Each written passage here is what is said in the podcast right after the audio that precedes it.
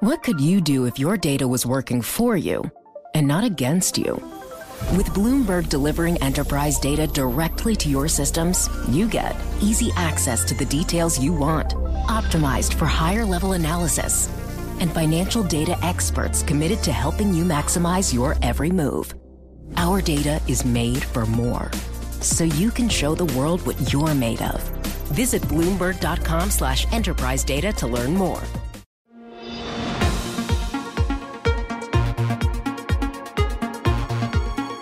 Hello and welcome to What You Missed This Week. I'm Joe Weisenthal. This is the podcast that has the best and most interesting interviews from the Daily Market Close show that I co anchor with Scarlett Fu, Caroline Hyde, and Romaine Bostick on Bloomberg TV. It's called What You Miss. Our aim is to take you beyond the headlines and bring you unique perspectives on the week's top stories and, well, those that you may have just missed. It's the perfect way to kick off your weekend. With only a week left until its NASDAQ debut, Lyft executives took their $2.1 billion IPO roadshow to New York this week. The company touted its revenue and corporate values in its pitch to investors, but our guest said the ride sharing startup omitted necessary details in their IPO filing, and buyers will need to fill in some of the blanks for themselves. Rett Wallace, the CEO of Triton Research, who specializes in digging through S1 filings and evaluating IPOs, joined us to tell us why he can't assess Lyft's business from their filing. Well, so we have a thing internally that we call the obfuscation index that is part of the transparency score for these companies. And this company scored like an 11 out of a 10 point scale wow. on obfuscation. So the financials are all there, but other than the financial statements, things that you might want to see is sort of what are the churn rates of the passengers and the drivers? What does it cost to acquire them on both sides of the equation? How much money does they really spend in discounts and so forth? Like, for example, we think there might be as much as $300 billion that's kind of squishy in their revenue number that's really just sort of discounted stuff that they call revenue. So they've just made it really hard to build a model that will help you project this company into the future. And the future is what it's all about because the one number you can believe is the billion dollars of negative EBITDA. Do you think this company has. Do you think that some of the investors out here on the roadshow are going to demand that information, or is there just not enough pushback right now? Uh, well, you know, they have a lot of underwriters on this cover. Like, who knew you could have a syndicate that's so big that doesn't have Goldman Sachs and Morgan Stanley and Allen and Company in it? But they've obviously decided to not furnish this information. I think it gives Uber an opportunity when they file to competitively sort of take it to Lyft and be more transparent than these guys have been. But so I think what you get right now is what you get, and you can sort of decide if you want to focus on the top line and not worry about the profitability the way that they've asked you to do. We've had some great reporting coming from Eric Newcomer, our reporter who's been camped out in the lobby nice. of the hotel, basically saying actually they're now saying that peak spending is going to be 2019. They're, that begs the question yes, you might not be spending so much going forward, it might relieve everyone in terms of a cost base, but then what about the marketing spend if you're going to be able to compete, keep this 39% market share as they claim to have? 39, 39% market share, only including Uber, not any competitors, from a source that is part of Rakuten, which is, you know, in the, in the, right, exactly. So, you know, it's not exactly the, the best number to hang your hat on. Like, look, if you think that ride sharing is going to to be big in the long term, then you have the big number two here that mm. you can own at you know a 25, 26, 27 billion dollar value, and that may be great for you. But it would be great if you knew what the unit economics were, so you knew if they were making money as they scale, because it could be that they lose money on each individual unit. But investors seem to be giving companies like this a pass. I mean, this isn't the first time we've seen a company sort of uh, be a little squishy on the numbers. It's true. We've and, seen this before. And I feel like that when you look at what happened with the Levi IPO today and how much appetite there was for it, that, that maybe that gives a green light to the Lyfts to say, okay, we could kind of do what we want, and people sure. I mean, the analogy we see is Snap, right? Mm-hmm. It's hard to sco- score lower in our system than Snap did, but this company Lyft scored much lower than wow. Snap did. So, you know, the analogy is that it's a big, well-known, well-funded company mm-hmm. that has terrible disclosure, mm-hmm. right? That you know has decided like we're just going to get people to like focus on the top line and not to do this other stuff, but also has a really big, gnarly, dominant competitor in the market. Snap had to go take advertising dollars away from Facebook, which they struggled to do, and similarly, Lyft is going to have to go compete with Uber, and that's a very difficult thing to do because Uber is so much bigger than Lyft. Remind our uh, viewers. So you score IPOs based on all these factors, including Correct. transparency and yes. all this stuff. What kind of predictability have you? I mean, it only yeah. matters if it can, uh, you know, yes. tell you that a stock's going to do badly or well. So when you look at like companies that have scored well for some of this stuff, mm-hmm. what are some examples that stand out, and then investors re- Sure. Reward? So like you know, for for example, I think our highest score ever was Atlassian. Know, that's just been a sort of total standout. And companies that have done really badly are like Mogu, you know, a Chinese e-commerce company that came out recently. I think I it's our lowest score ever. Exactly. But the just you know on average over the last year and change, companies with high scores or above average scores have about doubled, and companies, all tech IPOs in general, are up about 45%. So you're doing about twice as well if you buy the high scores as the average scores. I mean, some analysts out there are finding enough to be able to give price targets. I mean, a $75 price target coming from mm-hmm. DA Davidson. We've got Bloomberg Intelligence actually talking about the opportunity to expand the business model into freight, into food. Right. Do you think that that's a realistic way that the business is going to go? Yes, there might not be that much transparency on the overall numbers, but is the general consensus that Well, this so company can bra- grow they and brag grow in their roadshow that they are focused Yeah. on passengers and not freight, not food. They say this right up front. Yeah. So if you think that that's the opportunity, I think the look the real expansion opportunity is non-U.S. Yeah. They say that Canada is immaterial. And so they're a US only player as opposed to Uber, which is totally global. And so whether they're going to be in other lines of business, which will cost a lot of money to develop, is one thing. But you know, are they going to be a global transportation company the way Uber plans to be? Well, it's interesting too. Like, uh, uh, we, even within the transportation category, things like scooters. Yes. And how much for both of these companies, the degree to which their future depends on new businesses, even as the current business does not seem to be all that special. Well, it's special. It's just not profitable, right? So minor- minor detail. right. So they say they're in early innings, and maybe that's true. Like it could be that this is develops into a way that people get around, and they are a tentpole of the economy. Are scooters going to be important to that? I don't know. Like you know, that's that's the whole point here. That's why the transparency score is so Got it. important here. It would be great if we had all of the numbers so that we could actually make an assessment for ourselves about how important each of these components is going to be. Yeah, because Amazon wasn't too profitable for a little while. Correct. And then AWS, right? So if they had an AWS up their sleeve, they should tell us now. Then Scarlett and Caroline spoke with former New York Federal Reserve President Bill Dudley, who is now a senior research scholar at Princeton Center for Economic Policy Studies ahead of the Fed's decision. They started by asking the former New York Fed president for his rate outlook for the rest of 2019, and Dudley told them why tightening may be back in play later in the year.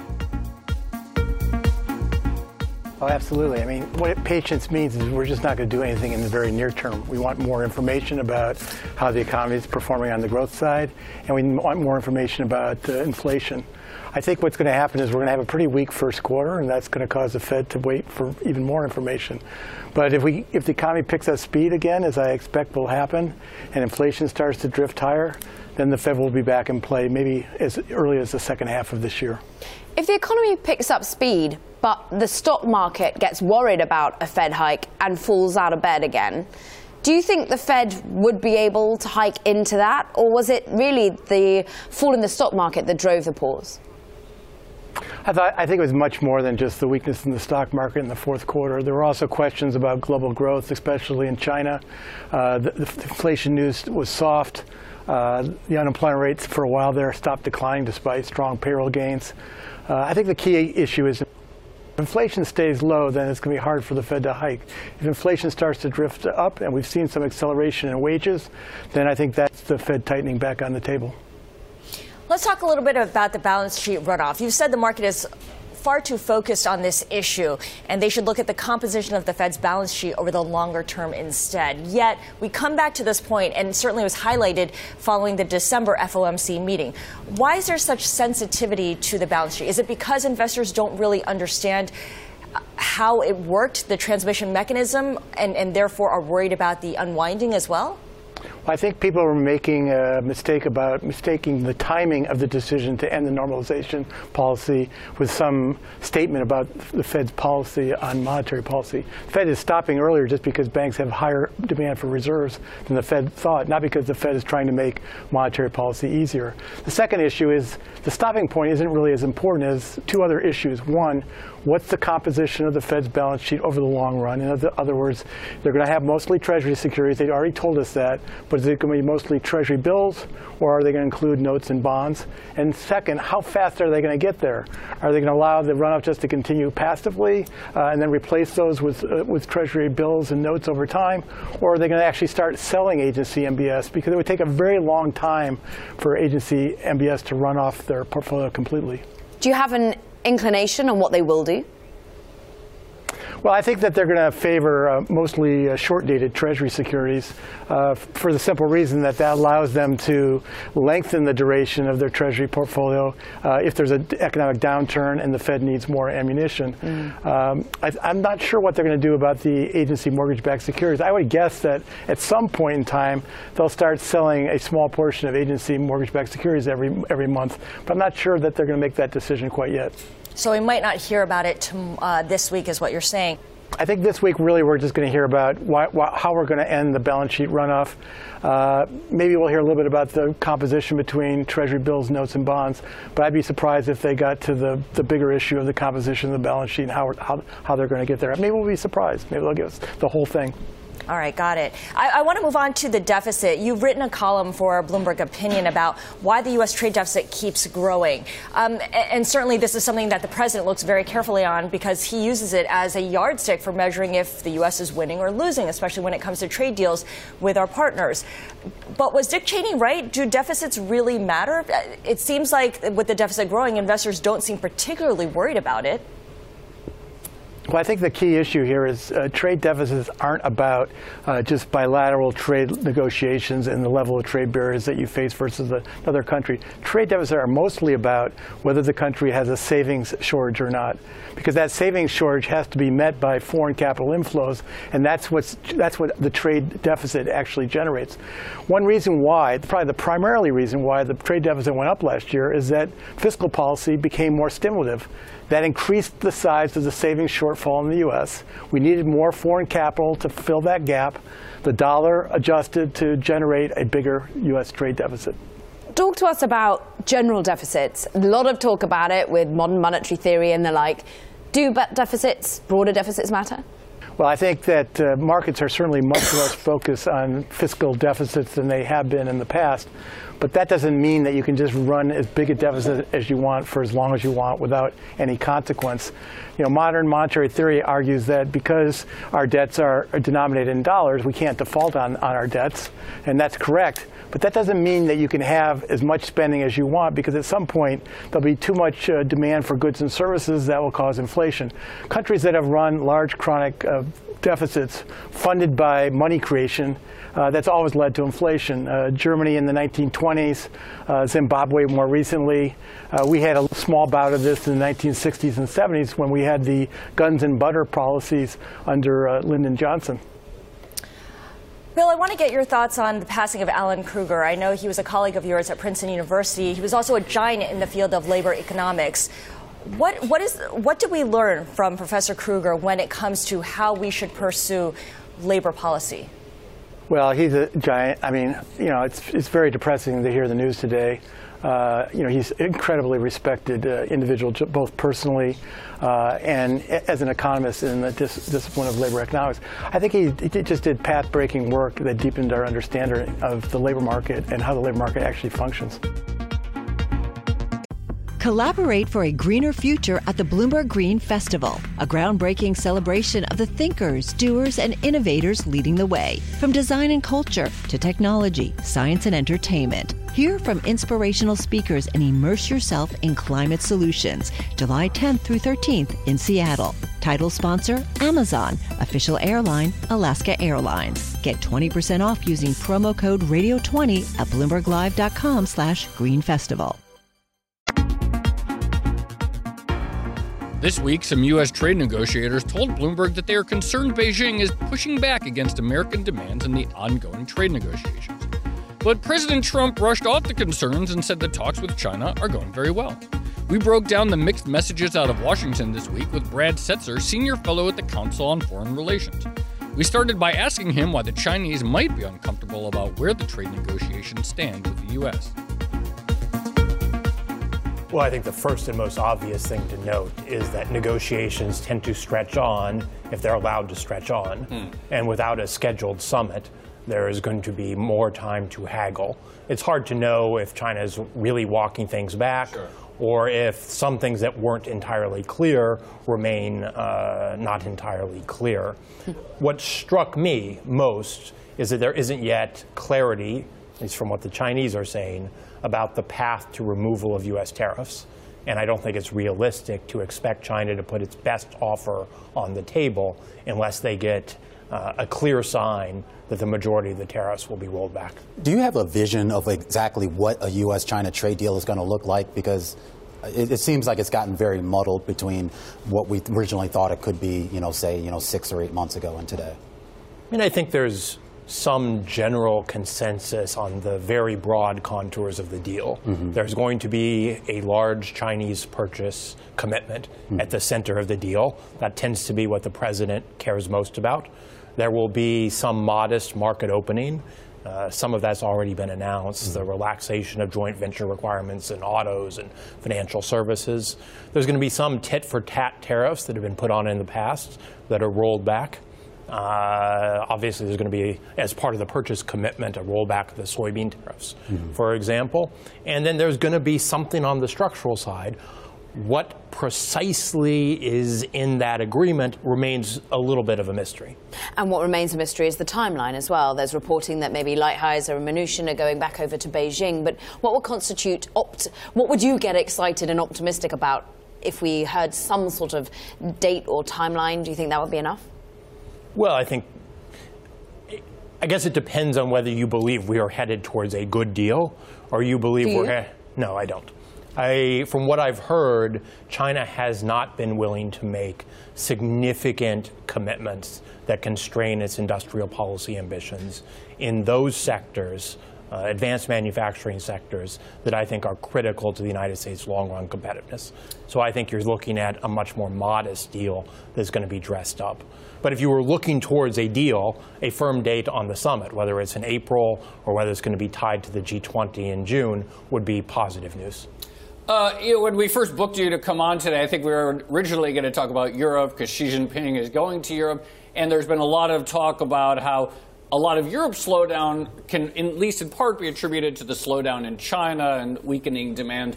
From the European perspective, what do they need to see out of China? What's their goal in uh, sort of in their talks with Xi Jinping? Well, I mean, uh, the great thing about Europe is Europe's every bit as divided as the Trump administration. uh, so I think the Italians probably want something quite different uh, than the Germans. Uh, you know, the Germans share a lot of the uh, concerns that many in the U.S. have expressed about Chinese industrial policy. Germany exports a lot of autos to China. Right. And then the Germans also have a concern that the, U, that the deal with the U.S. not squeeze Europe out of Chinese markets. The Italians look to be looking for a little bit of Chinese investment, which strikes me as a failure of European policy. Europe has no shortage of its own funds. Europe runs a big current account surplus. Right why can't Germany be mobilizing European funds to make infrastructure investments throughout the Euro? Oh, have Mario Draghi comment on that because the, the fiscal bringing together of Europe is a very difficult one. What, what, about though? I mean, China has made still is making a lot of progress with this Belt and Road Initiative. Uh, not necessarily in, in the G7 countries, but you're seeing in Africa, other parts of Asia, and to a smaller extent in Latin America. China seems to at least be moving forward on the trade front. Whether you agree with with what they're doing or not, why aren't we seeing a little bit more movement on the U.S. side uh, outside of China? It seems all the talk about trade on the U.S. side is all about China, but we don't really see a lot of talk about our agreements or lack of agreements with other nations.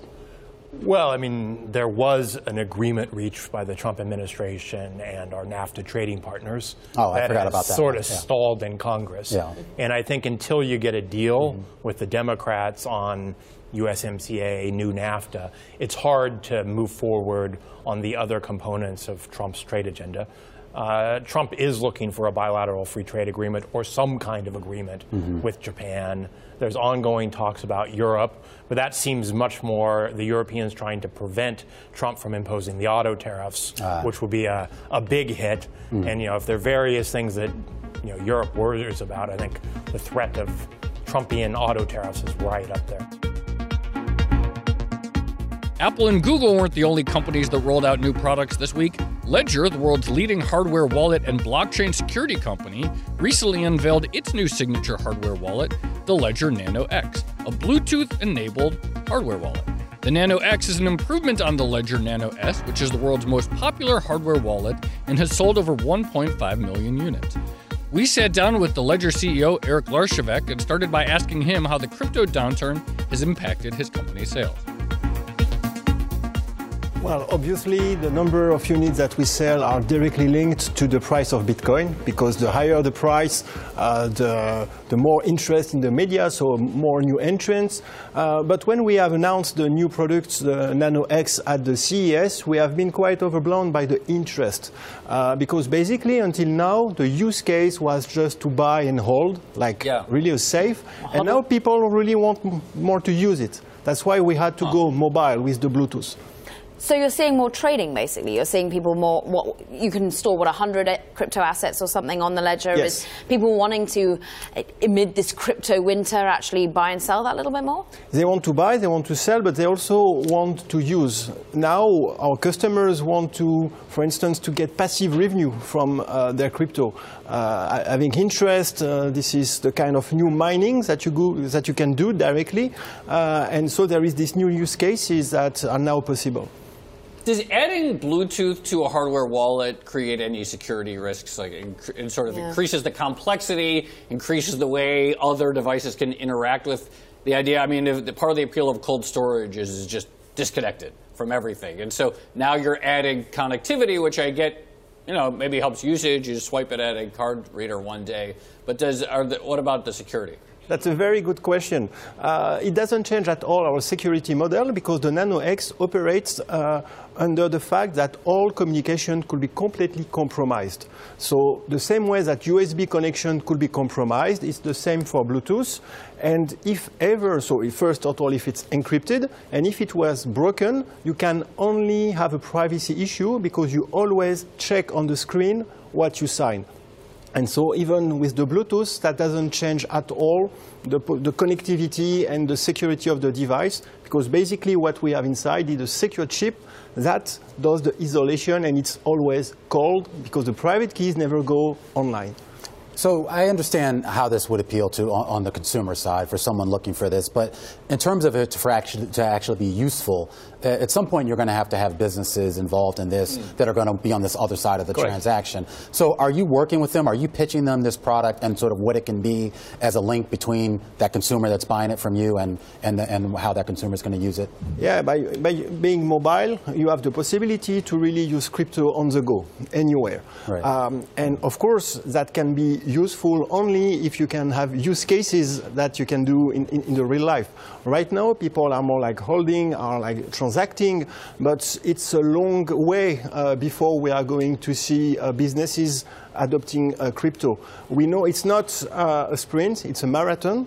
And what we have learned with uh, this crypto winter and the previous crypto winter is that you need to be patient. So give us a length of time as to when we see spring. I was hearing Alexis Ohanian, who backs a few crypto companies, was just tweeting today that it's already spring. He's seeing a load of use cases coming to be born now. But when realistically am I going to be using crypto on a day-to-day basis? And when do you think the erosion in valuation of crypto is going to come to an end as well? Well, not only we have now all these decentralized cryptocurrencies such as Bitcoin, but we see new use cases with tokenization. Mm. We are going to see the dollar on crypto. So this will unlock a new kind of use cases that will be much more mainstream. So our prediction is that by mid 2020 we are going to see a real spring and uh, the, the, the- market will be back. So it will take for us, I think, more than a year. Just going back to the security side. So I get that the addition of Bluetooth doesn't change the security model, but the idea of using one's wallet out in stores. It raises the possibility that someone could come at you with a wrench and say, "Put in your uh, password, or I'm going to hit you with this wrench." Which is not. There's no tech in the world that can protect against that if you have it out. So, are people really going to feel comfortable just like carrying their crypto out with them like this? So you can use different level. You can have passphrases. You can have two PIN codes, which basically can hide a part of hmm. your assets. So it's true that the only answer to So you put in a code. It's like, look, I only have ten dollars worth of Bitcoin. Yeah, yeah, that's true. So, but it is if you want to have perfect security, you need governance, multi-signatures, and that's also part of the roadmap. And that's it for what you missed this week. If you like the show, make sure to subscribe and rate us at Apple Podcasts or wherever you listen to podcasts. You can catch our show every weekday from 3:30 to 5 p.m. on Bloomberg TV and from 4 to 5 p.m. on Twitter. Thanks for listening and have a great week.